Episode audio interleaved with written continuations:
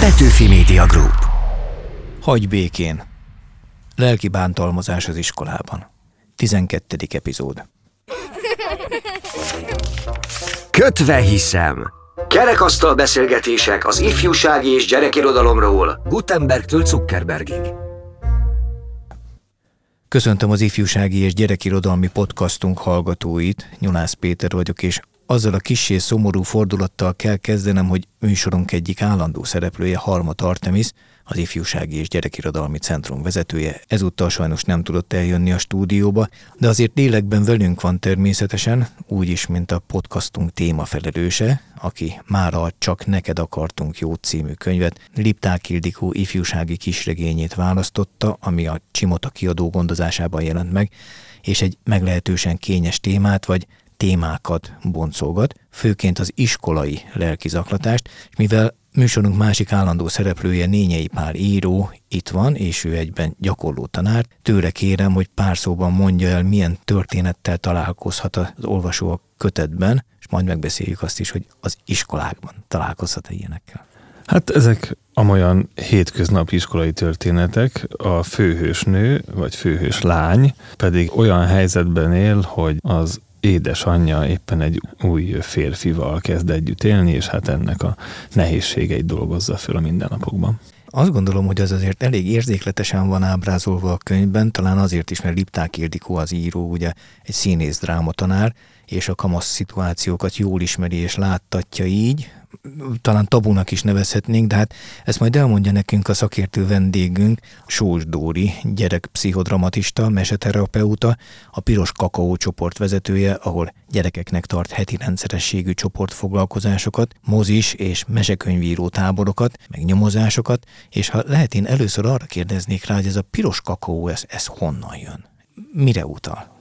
Ez egy emlék gyerekkoromból, a testvéremmel, meg barátainkkal együtt Balatonföldváron salakból és Balatonvízből kevertünk piros kakaót, és valahogy nagyon bennem maradt ez az emlék, és így neveztem el ezt a csapatot, akik mi vagyunk, pszichológusok, klinikai szakpszichológusok csapatát, meseterapeuták és pszichodramatisták csapatát, akik heti rendszerességgel jelenleg 17 csoportot is tartunk. És ez a pszichodramatista fogalom, ez mit takar úgy igazából? Mert a pszichodrámát azt ismerem, de felteszem, hogy nem pszichodrámákat játszotok együtt, vagy igen?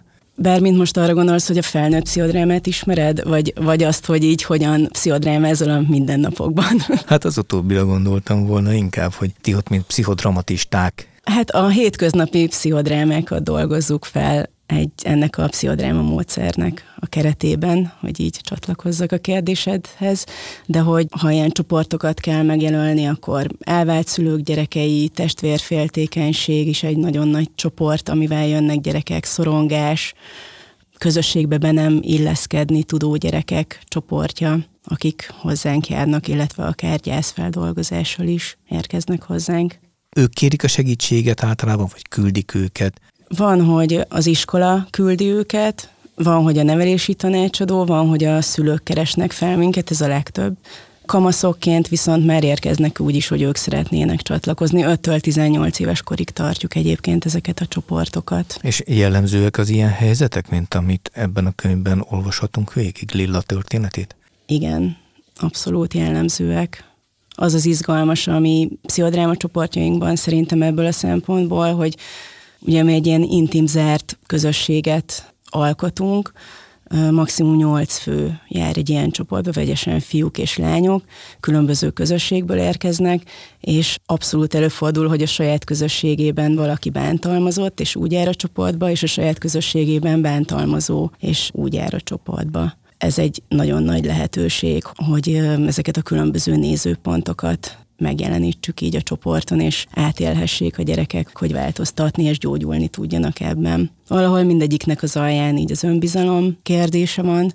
Egy olyan gyerek, akit bántalmaztak, ő a saját hangját keresi általában, aki meg bántalmazó, ő pedig megtapasztalhatja ezt a nézőpontot, és szintén azt, hogy mondjuk egy másik gyerek meséjében is tud szerepet vállalni, mert nagyon sokszor az van, hogy az ilyen típusú gyerekekben, nem szeretek általánosítani, és így a munkám lényege az, hogy minden gyereket egyénileg nézzek, de akkor is most itt azért lehet egy ilyen csoportról beszélni, hogy nagyon nehezen illeszkednek bele más gyerekek történetébe, elviccelik, nehezen mélyülnek, pont azért, mert kontrollálni szeretnék a történeteket, ahogyan a hétköznapokban is. De talán lehet, hogy segít ez a könyv felismerni ezeket a helyzeteket, vagy a saját helyzetüket. Mert egy kicsit olyannak tűnik ez, mint hogyha valami állatorvosi ló lenne ez a, a történet, hogy beleírt minden abúzust, ami előfordulhat. Hát, ahogy ez meg van írva, azért ez nem tűnik nekem túlságosan drámai helyzetnek. Tehát itt azért olyan dolgok vannak ebben a könyvben, amik olyan hétköznapiak. Hogyha az ember diákok között van, akkor itt, hogyha ez abúzus, akkor itt folyamatos abuzáló helyek az iskolák, ami ezt kicsit én túlzásnak tartom. Érdekes, hogy hasonlókat mondott erről Desics Lola, a Fazekas Mihály gimnázium 9-es gimnazistája, akivel egy interjút készítettem a könyv kapcsán. Hallgassuk meg. Szerintem, hogyha ezt elolvassa valaki, akkor utána fel tudja ismerni ezeket a vonásokat a környezetében. Szerintem mindenkit nagyon meg tud érinteni, függetlenül attól, hogy milyen helyről jött. Mi lehetett itt az oka a kiközösítésnek? Mit gondolsz? Az a gond, hogy egy olyan családi háttérből jött, ami elég egy ilyen önbecsülését romboló helyzetbe taszította őt, ahol úgy érezte, hogy mindig, ami történik, az az ő hibája, hogy neki jobban kell teljesítenie, és emiatt el tudta fogadni azt, amit mondtak neki mások, és nem nagyon érezte, hogy tud ezek ellen tenni. Azt mondtad, hogy látni ilyesmit a suliban nap mint nap. Ez miből következhet? Már nem az, hogy látni lehet, hanem hogy kialakulnak ilyen helyzetek. Alapvetően ezek a családi hátterek, hogy honnan jössz, hogy uh, hogyan neveltek fel, így kialakul egy személyiséged, hogy uh, vezető szerepet akarsz betölteni, követed-e az utasításokat, kifejted-e a véleményed, vagy jobbnak tartod, ha csöndben maradsz, és amikor sok ilyen ember egy helyre kerül, akkor kialakul egy ilyen hierarchikus sorrend. Meg lesz, aki megmondja, hogy mit gondol, meg lesz, aki csak szimplán megy az árral, és ez elkerülhetetlen, és alapvetően egy pozitív jelleme az iskolának, csak néha van, hogy mondjuk túl sok nagyhangú kerül egy helyre, és akkor ezek összezördüléseket okoznak. Mit gondolsz, hogyha a nagyhangú kezébe adnánk ezt a könyvet, és elolvastatnánk vele, akkor kicsikét visszavenne ebből a szerepből?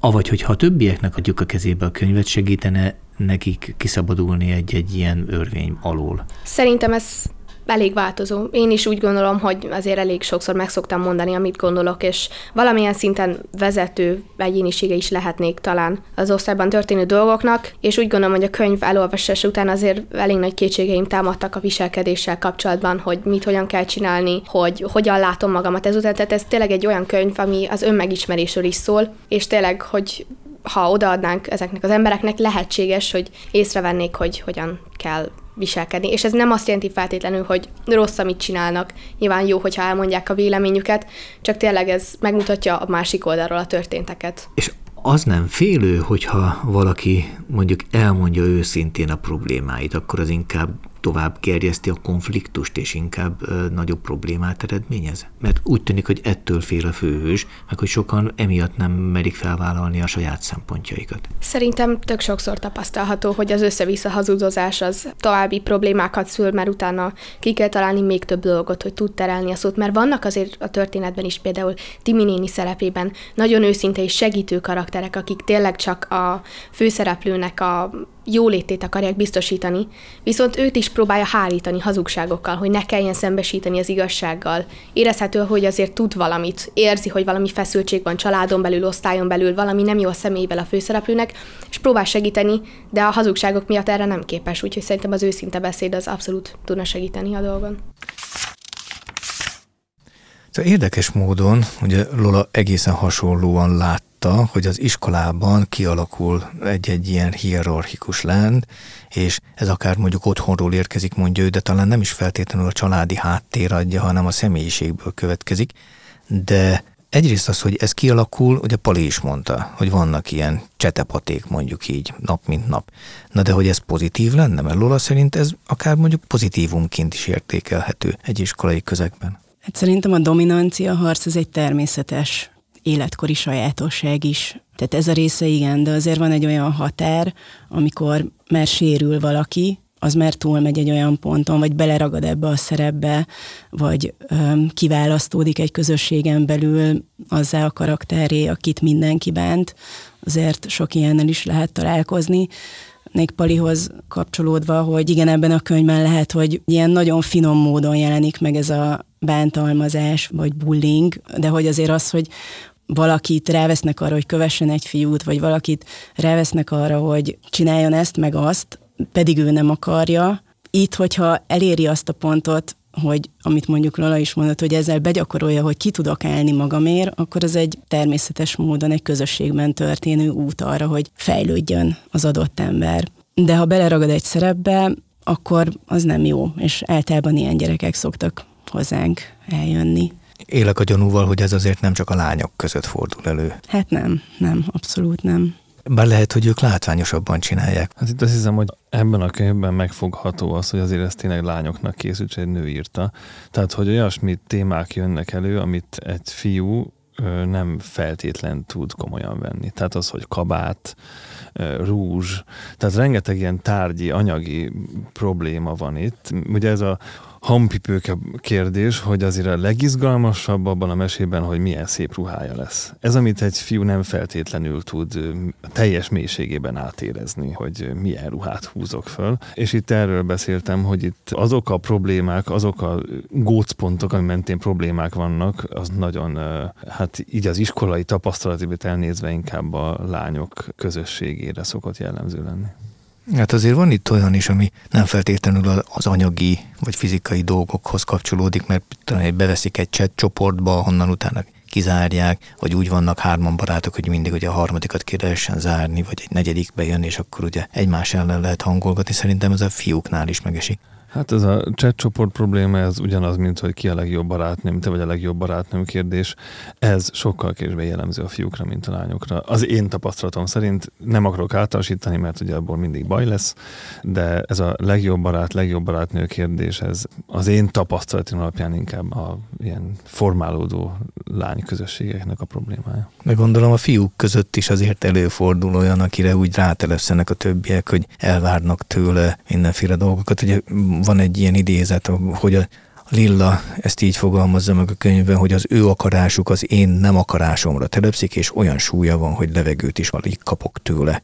Felteszem, fiúk is előfordulnak Igen. a piros kakaó csoportokban hasonló problémával. Igen, abszolút. Tehát, hogy az, hogy, hogy rávesszük az egyik osztálytársunkat arra, hogy csináljon valamit, ez a dinamika, ez abszolút fiúkra is jellemző. Persze ott a verekedés is bejön már a képbe sokkal inkább, bár ismerek virágködős lányokat is.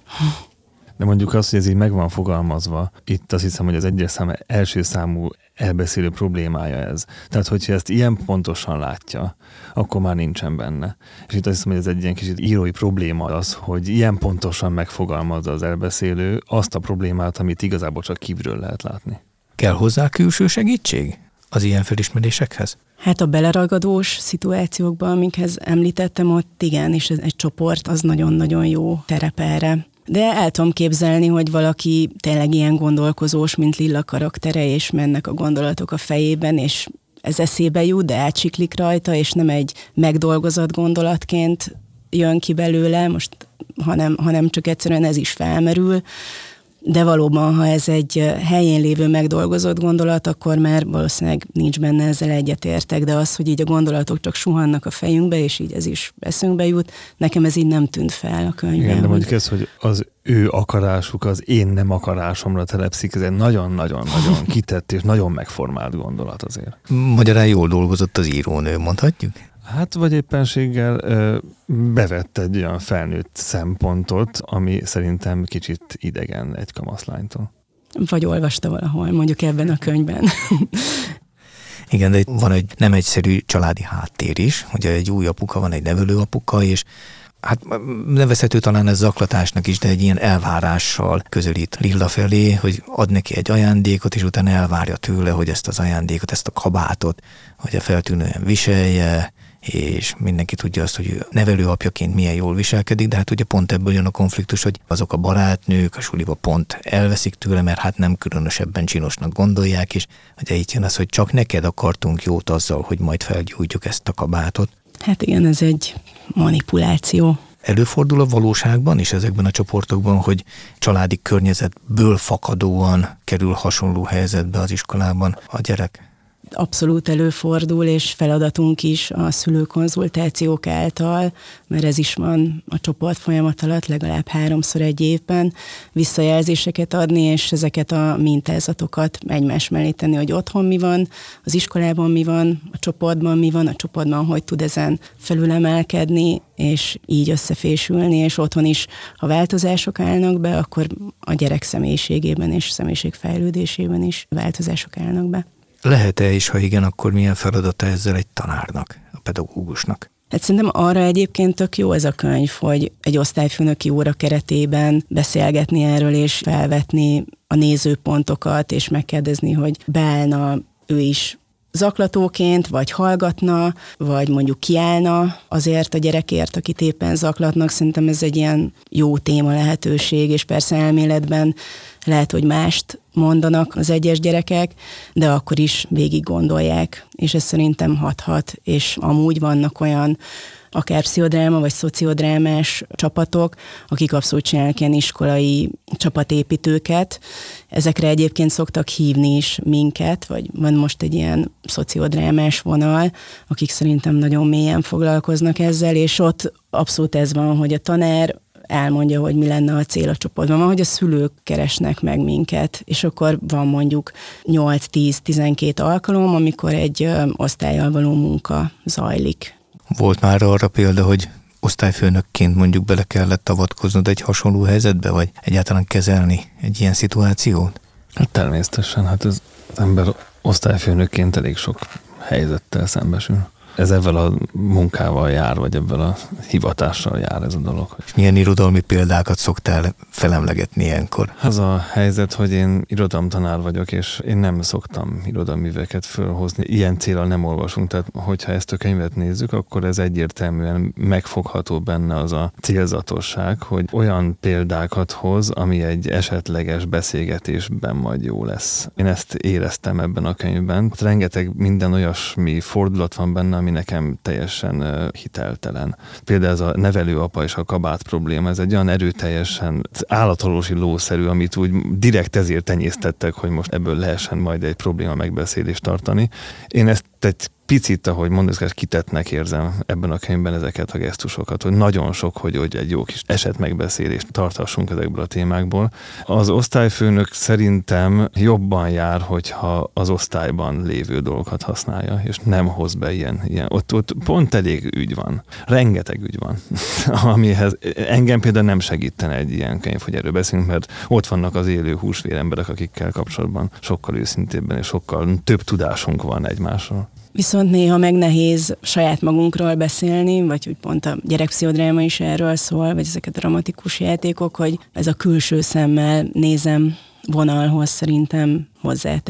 De azt viszont fontosnak tartom, hogy melyik osztályfőnök mit érezen azonosnak, és hogy tudja jól csinálni, szóval ez a legfontosabb. De hát alapvetően ez egy ilyen tini regény, és ha az a cél, hogy az olvasónak a kezébe adja, és az olvasót magát ugye szembesítse akár saját magával. Ugye Lola is mondta, hogy mikor ő olvasta, akkor felismerte azokat a helyzeteket, és, és azt gondolja, hogy ha kézbe kapná egy áldozat, vagy mondjuk egy olyan valaki, aki a másik oldalon van, akkor az segíthetne kezelni a problémát anélkül, hogy mondjuk külső segítséget kelljen hívni. Erre nem lehet jó adott esetben ez a könyv?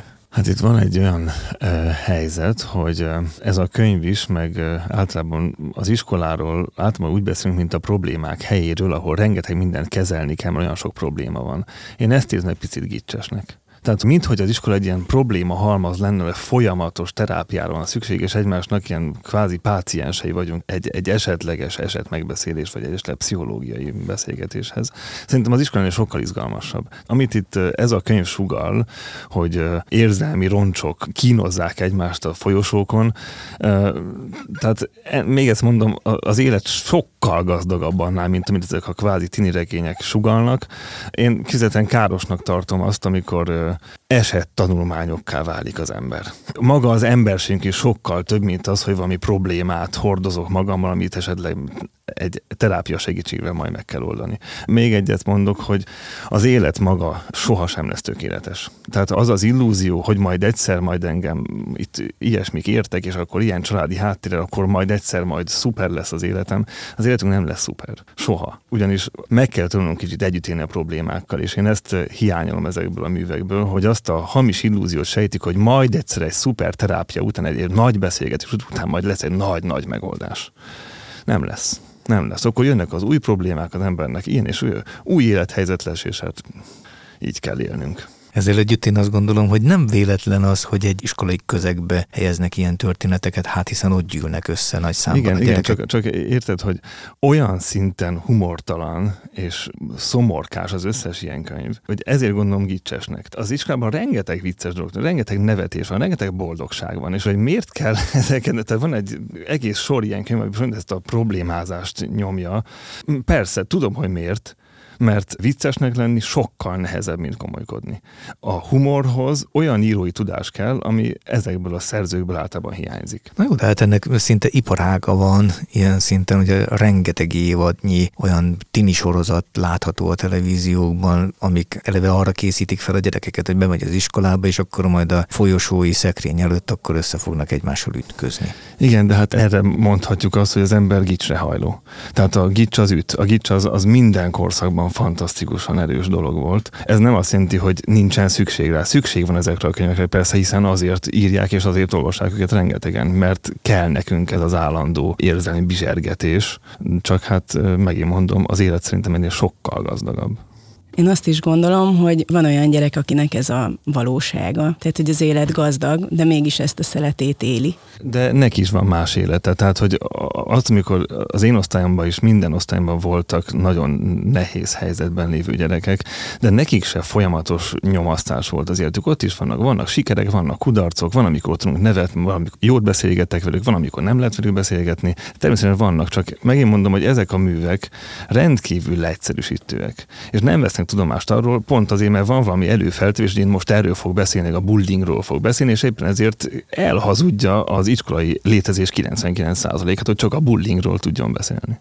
Hát igen, de azért teszem hozzá, még akkor is, hogyha itt sok minden fel van villantva, ezek tudnak nagyon súlyos problémákat okozni, aki esetleg tényleg abból az iskolából kénytelen elmenni. Azért az nem ritkán fordul elő, hogy én legalábbis hallottam nem kevés ilyen ismerős, szűkebb, távolabbi közegből, akik egyszerűen el kellett, hogy vigyék a gyereket az iskolából, mert ilyen helyzetbe kerültek ott.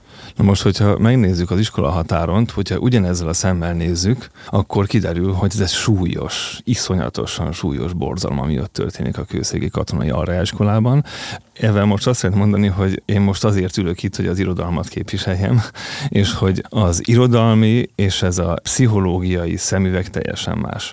És szerintem, ami igazán irodalmi mű, azt fölösleges a pszichológiai szemüveggel olvasni, mert a művészet felülírja ezt a szempontrendszert. Iszonyatosan unalmassá válik az iskola határon, hogyha a bullying szempontjából olvasok, és akkor, hogy kinek kell elmennie, ki az, aki erről tönkre megy, meg ilyesmi.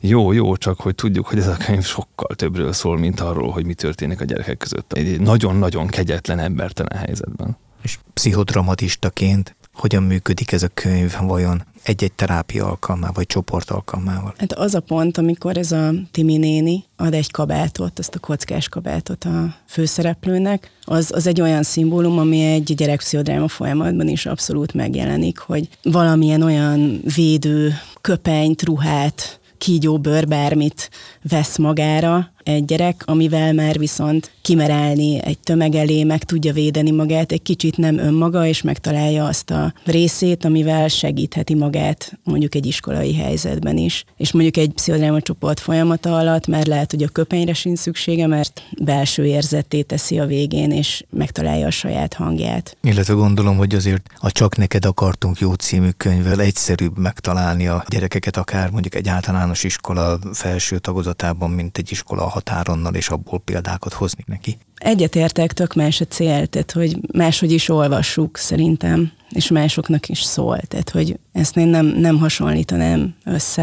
Hát alapvetően ugyanaz a cél, hogy van, van valaki, egy csop, vagy ugyanaz a mechanizmusa, hogy van, van valaki, aki azért, hogy ne őt bántsák, most nagyon egyszerűen mondom, inkább kontrollál, és inkább ő bánt.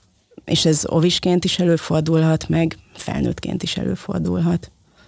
Ezúttal Harmot Artemis lélekben volt velünk, de itt volt velünk Nényei Pál és Sós Dóra vendégként, aki pszichodramatista, és nagyon köszönjük, hogy elfogadtad a meghívásunkat.